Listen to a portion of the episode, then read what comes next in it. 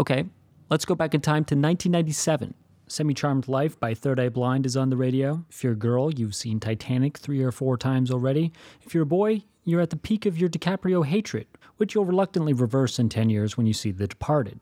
And if you remember this period, you might recall that there was another cultural force that was taking the country by storm at this point, and that was this guy. I am El Nino. Other tropical storms must bow before El Nino. Yo soy El Nino. For those of you who don't habla español, El Nino is Spanish for the Nino. That, of course, was the late, great Chris Farley on Saturday Night Live. And the real El Nino was this weather pattern that was seemingly behind every thunder shower, snowflake, or sunny day that happened that year. But it gives you an idea of just how much El Nino had penetrated the cultural zeitgeist at that period. Blaming things on El Nino, not just the weather, had become a kind of cultural pastime. Baseball player doesn't make a catch, that's El Nino. Dog ate your homework? El Nino. A sitting US president has an extramarital affair with a 22 year old intern? El Nino. So that was what it was like to live through 1997 and 1998. El Nino's powers eventually dissipated, both as force of nature and as cultural icon. But he did not go away forever. As a matter of fact, he's been hiding out for all these years somewhere in the South Pacific Ocean. And this year, he might be back.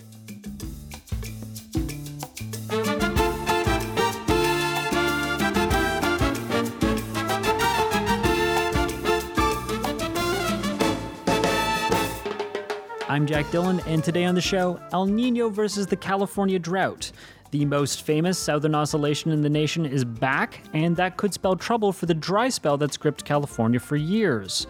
But does El Nino still have the Ninos to do the job? Plus, Flame Wars. At the end of the show, we'll consider the merits of a commercially available flamethrower and ask ourselves why is this taking so long? Kevin Dupzyk is out today. He is on a summer Friday. For now, we go to a story about a boy. This is How Your World Works.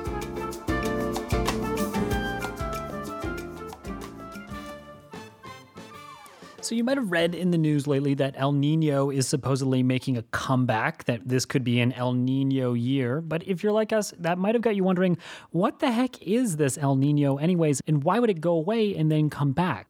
So we looked into this, and here's some misconceptions you might have had about El Nino and what it is not. It is not an ocean current, it is not a hurricane, it is not a comet that returns every eight years. El Nino is not even an invisible friend that only the west coast of America can see. So, to get answers, we turn to meteorologist Tom DiLiberto from the Climate Prediction Center at NOAA. And just a little note here know that unfortunately, Kevin and I's voices are kind of similar. So you're going to hear me talking at the beginning, and then from then on, it will be him asking questions to Tom. Hey, Tom. So we were wondering if we could just start out by asking you just what El Nino is.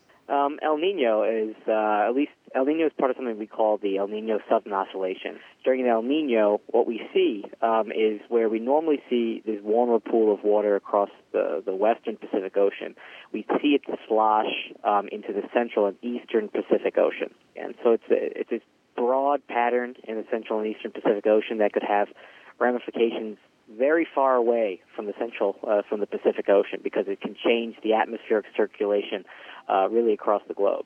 Basically, it's a, it's a warming of the ocean surface or above average sea surface temperatures in the central and eastern tropical Pacific Ocean. So, El Nino is this warm patch of water essentially out somewhere in the South Pacific Ocean. And this certain section of ocean, it's being influenced by many things. There are the trade winds that are blowing, and there is the overall surface temperature. And these things are going up and down and fluctuating all the time. Now, every seven years or so, you get the right combination of circumstances that cause this patch of the ocean to get even warmer. How much warmer? Well, specifically, scientists like Tom DiLiberto are watching this patch to see if it gets 0.5 degrees warmer than average for at least a three month period. And what that means is that you can call an El Nino year, an El Nino season. But whether or not it will be a strong El Nino or a weak El Nino, that is still in the cards. For a very strong El Nino, you would need a rise in ocean surface temperatures to about 2.5 degrees above average. 2.5 degrees above average was, by the way, the most powerful El Nino ever recorded, and that was in 1997 and 1998. This year, we don't know how high it will get, but scientists are expecting that it could reach around 1.7 degrees above average. That makes a pretty strong El Nino. But why should it matter if this particular spot in the ocean is a little bit warmer than it usually is? I mean, nobody lives around there. This is basically the most vacant part of the world. Why should this matter to anyone? Well, you've heard about the butterfly flapping its wings and causing a tsunami. This isn't quite like that, but it's kind of close. So basically, you, you're, you're moving this warm water into the Central and Eastern Pacific Ocean. That's moving the thunderstorms, that convection, as we call it, to make it sound cooler, um, into the Central and Eastern Pacific Ocean. What that does is that when you when you when you move that convection over, it creates warmer than average temperatures higher up in the atmosphere. And what that can do is change our jet streams. And the jet streams are those areas of really fast winds that are roughly four to eight kilometers or miles. I think four to eight miles in the at, in the atmosphere, and they basically serve as a storm track. During El Nino, they become stronger in the Pacific Ocean, and they basically you see it extend all across the Pacific Ocean and across the southern tier of the United States.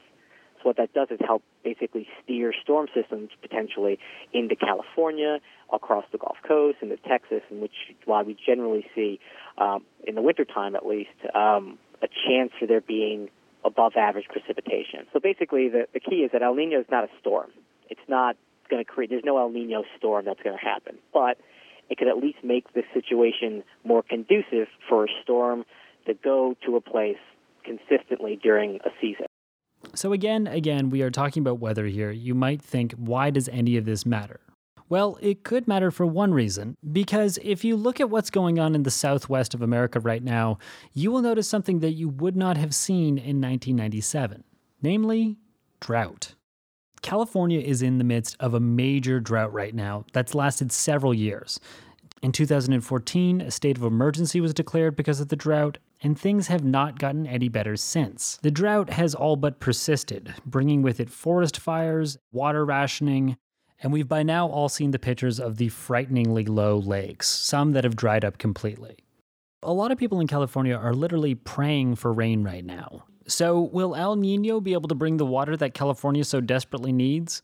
To answer that, we wanted to talk to both an expert and a local. So we called up Dan Swain of the Department of Environmental and Earth Sciences at Stanford. Well, I think the most important thing to keep in mind when it comes to the impacts of El Nino in California is that uh, it really matters how strong the event is. It's not really a question of El Nino versus no El Nino. But when it comes to these really strong events, which the current one really does look like it's becoming, there is a pretty substantial signal for increased wintertime precipitation in California. And so you know, the first hurdle of there being uh, an El Nino event that is strong rather than weak to moderate, I think we sort of have that. We're already seeing conditions in the equatorial Pacific that are indicative of a very strong event, um, certainly from an oceanic perspective. And at this point, it's looking like the atmosphere is responding to these really warm ocean conditions in a way that we might expect from a strong event. So, argument number one for El Nino fighting the drought a strong El Nino season, which it looks like we will have. But the type of rainfall that comes with big storms, typical of an El Nino season, would likely drop too much water at once. And for California with its dry soil, that could not only mean flooding, but also mudslides. Droughts cause dry soil, which actually diminishes the soil's capacity to take in water once it does arrive. That's known as an infiltration problem. So, when a lot of water lands at once, it might not seep into the ground, but run off of it, carrying a lot of the topsoil with it. Plus, you have the many forest fires that have been happening in the state. You know, from the perspective of causing hazardous mudslides and debris flows, and these really intense fire scars do cause big problems. In fact, we've actually, with some of the unusual summer precipitation that we saw in Southern California a couple weeks ago in the earlier part of July, we actually saw some mudslides and debris flows in the middle of summer as a result of fires that had happened just a couple of weeks earlier um, already. And so, you know, the peak of California's fire season doesn't even happen until late summer or even early fall. So we're not even there yet. And so the fire season is liable to get worse before it gets better. The other thing you have to keep in mind is just how that water is actually captured and stored. It's one thing for a lot of rain to fall on an area that helps farmers' fields and the trees, But what you really want is to be able to hold on to that water so that you can use it a week from now, a month, or a year. And this is what we mean when we talk about reservoirs. Now, when I say reservoirs, you might be thinking something that's man made, and there are certainly man made lakes and dams, of course, and things like that. But really, reservoirs are just anything that can store water. So, one, there are the lakes, and we've talked about that and how low they've been getting. And two, there's the groundwater, what's called the aquifer. Now, a lot of that water is so deep in the ground that it took many, many years to get there.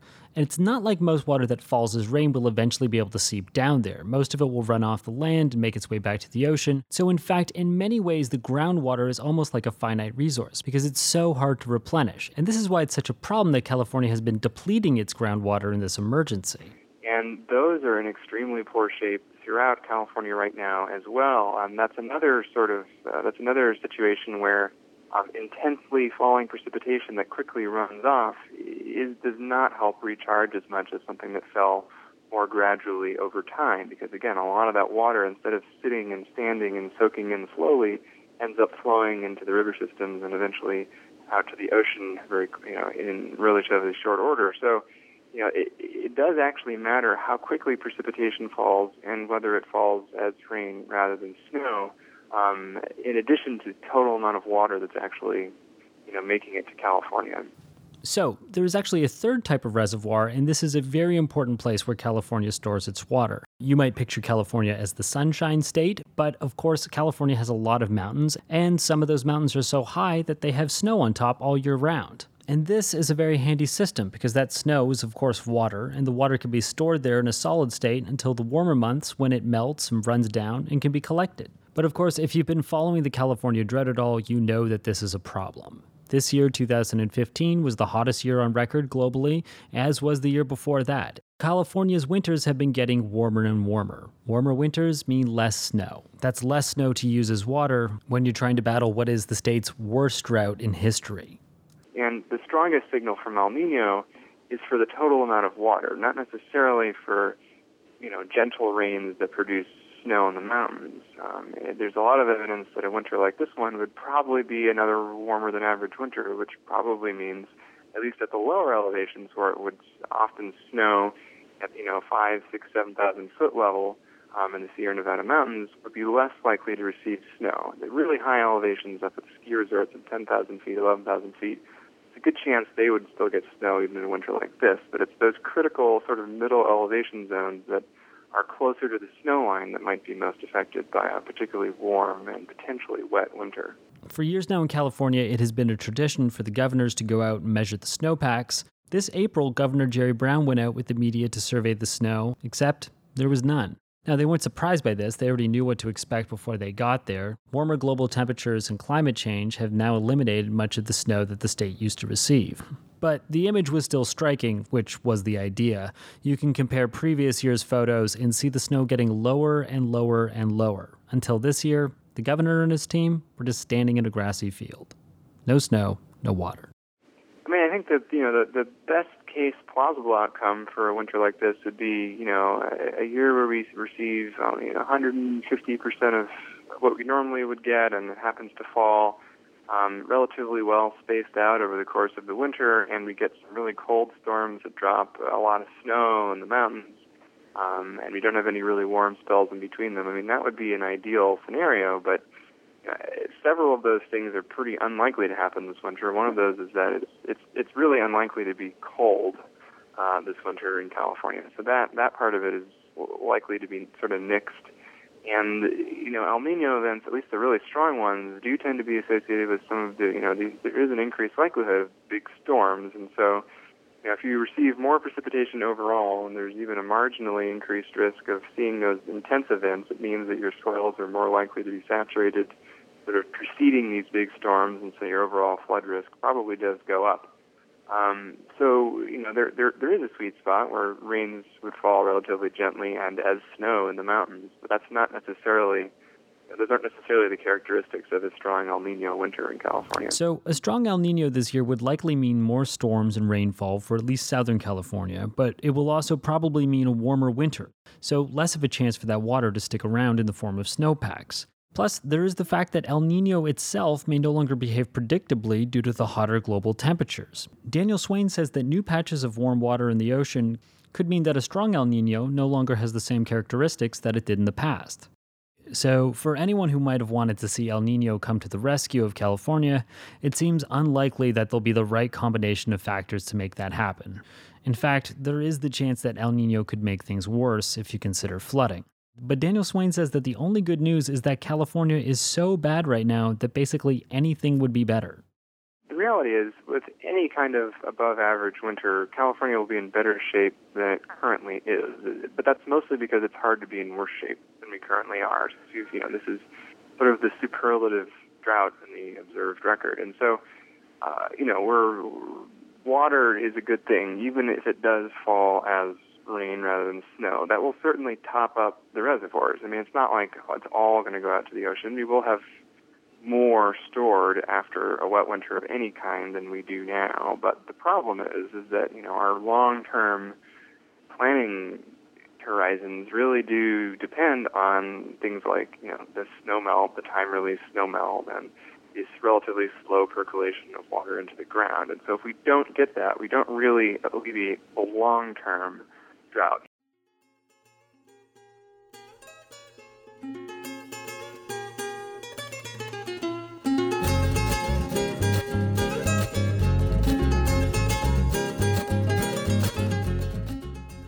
Thank you to Tom DiLiberto and Nick Swain for that interview. Well, it's time for another edition of everybody's favorite game, Stupid or Amazing. Joining me today, Associate Editor Mac Goulet Hi, thanks for having me. And Design Director Michael Wilson. Hey, thanks for having me. Subject of today's game is the X15 flamethrower from X Matter, which you can see online at their aptly named website, throwflame.com. So the X15 is a consumer flamethrower. It's $1,600. You wear a canister on your back, you hold a gun in your hand, you throw flame. On the website, they talk about a couple of different things you might want to use this for controlled burns, brush fires, movie props, getting rid of snow or ice, pyrotechnic events such as the 4th of July, and we're going to tell you if it's stupid or amazing. I think this thing is right up there with some of the best things man has ever come up with. Um, it's just absolutely incredible. Well, I don't think you can undersell the price. I was I was reading online that before this was out, if you needed a consumer flamethrower, you had to buy a military model, which can co- cost I like say ten there were thousand consumer dollars. flamethrower flame flamethrowers available prior to this. This, I mean, like, or you had to go through the military to get you to get yourself set up with one. That's what I've read is you had to go through the military, which would be much more expensive. and and obviously much more time consuming. They- They've cut all the red tape out of the way. You can just, I mean, how quick does it get to you? Can you like overnight it? Is like Amazon Prime just drop that thing off the next day? So it says that they can ship it anywhere, um, but apparently California and one other state, which I which I can't that's- remember, have some type of regulations. Maryland Otherwise, has- That's yeah. the stupidest thing about this. So you don't have to have a permit to have this thing. It's amazing you don't have to have a permit. So that California and Maryland, you need one. That's stupid. I think that's I think that's the stupid part. Well, is it is this going to be like the Spice or K two of like uh, you know, kind of like utility things? Like, how long before like we realize that like we have like an illegal drug in our hands that actually technically isn't illegal? you know, it's like it's kind of crazy that I can buy this tomorrow if I wanted to. But thinking about the utility of it, yeah, it's amazing. Like, if what if like Boston last year, if they just Right. took a flamethrower to the piles of snow? Oh, can you imagine? we if could clear the roads in minutes. It- Like the Yeah. it's entire, amazing. entire streets department Amazing. is walking around with flamethrowers, Yeah. melting ice on the streets. I would You're fly to. Boston just to watch that for a day. See? Yeah, I mean, I so I think the product's amazing. I actually think the website maybe is stupid, but maybe it's more just the people that run this company. maybe they're stupid. I'm not sure. But one one question that I have that I think we have to bring up is that they talk about the mix of fuels you can put into it, and one of the videos shows like how far it shoots if you change the proportions of diesel and gasoline. Now, my thing is. Is it really true that I can just mix whatever ratio I want? Like I'm supposed to experiment? Like it seems like they're implying, like, well, if you experiment with the ratios, you know, who knows how far you can shoot. That I feel like there should it. be better guidance on. Does this thing come with an instruction manual, or is it just like two bottles of napalm and a, and a jug of gasoline? Wait, I thought napalm was an add-on. I thought that was It- like for an additional three hundred dollars, you can order napalm and put it into your flamethrower, which is incredible to me. Like I wish I wish everybody could see the mails smile on your face right now. I now. think it's I think it's amazing that they're doing this and they're getting away with it. And I- without it's without a. Kickstarter too, mind you. This is all seems apparently self-funded. I, you know, what, if, can you imagine if they took this to the the crowdfunding uh, realm? I, They would never get there. I don't think anyone would. they would have been shut down a long time ago. So if you guys got one, do you think? Can you think of a legitimate use that you could put it to? Um, I would strap it to the end of a guitar and be in Mad Max. I think is the Oh. first thing I would, Yeah. would do with it. I, I don't know if there's a legitimate use that I would use it for. I also live in the city, so I don't know what I would, where I would possibly use this thing. But you said like if if you do have to burn brush, you know there are controlled burns and they do a lot of that like out west. Um, this I guess that is a safer option to do it. I have no familiarity with that whatsoever. Well, you just moved to Jersey, right? Maybe you'll have Well, to do that soon. Yeah, still, still pretty suburban. Morristown, I don't know New if- I don't Jersey, know if I don't I'm gonna walk around Montclair and just start like lighting stuff up with this flamethrower. I mean, that would be a great way to be, make an entrance to that town. But um, I, I'm not sure. I'm not sure they'll they'll be too happy with me if I did that. Um, yeah, I don't I don't know if what the other practical uses like potentially would be. I, it seems like lighting your Fourth of July bonfire. There seems to be much safer ways to do that from far away than using a flamethrower. But you, if you have a bunch of people and you have a party in your backyard and you want to light a huge fire, that's going to get the biggest applause, isn't it? I mean, that's that's an amazing thing to do too. You're also just asking for disaster, but Well, yeah, Yeah, but there's a lot of stuff asking. yeah, you, that's- you, just, yeah, you file a lot of stuff enough. that if you don't if you don't do it right. So, I think in, in the proper hands, this is an absolutely amazing thing. My thought with m- most things that I take under consideration is if I had a yard and a motorcycle, I would probably definitely have this thing. But I don't have either of You're those. giving me all sorts of ideas because I do have a yard and a motorcycle. if I had a yard that was a giant field that had to be cleared of brush, yeah. yeah, like, and if I mean, I'm not gonna go out and buy one tomorrow, or uh, if I did have a yard, I wouldn't go out and buy one tomorrow. But uh, if if the utility of it served my needs, well, yeah, why the hell not? It's cool, and then yeah, you show off while you're while you're doing it. Yeah, you can have your friends come over and like, check this out. I mean, it's almost like it's like a like a bachelor party activity at this point. You know how you like you have a controlled burn at your bachelor party. Right. Well, you can like you know how you can like go go to the gun brush, range guys. like on like for a bachelor party and like we'll just get a flamethrower for the bachelor party. you know, a bunch of dudes like celebrate like the last time you know they're gonna all be single or one of them are, is gonna be and And just just let it rip. and throw flame. man. Yeah. just Yeah. go out there and throw So some have you flame. been? Throw flame. Are you That's what they- switching that's what they to? say. Throw They say flame. throw flame. Are you switching to amazing, or you still vote? You still vote stupid? I'm t- I'm conflicted, but I know I have to come down on one side. I'm being told stupid. I would lean towards stupid. I mean, when I immediately saw this thing, my gut reaction was, "This is stupid." See, I went the exact opposite direction. I mean, but then you look at it, and say, oh, that's it's amazing. I, uh, I, it's But I'm also easily suckered by really cool videos. Yeah. And that, that one got me. production value. Yeah. Production, Production value. value. I'm actually starting to think that we've done like a public disservice by showing you this thing, but that's. but I still I, I vote amazing. So Yeah. I think I think it's stupid. Ah, it's amazing. all right, with the two votes, flamethrower, X15 flamethrower, amazing. Might be the first thing we've deemed amazing by popular vote. Do you remember? Does anyone remember? I think it is. Yeah. All right, that's my first one. Thanks, guys. Excellent. Thank Thank, you. you.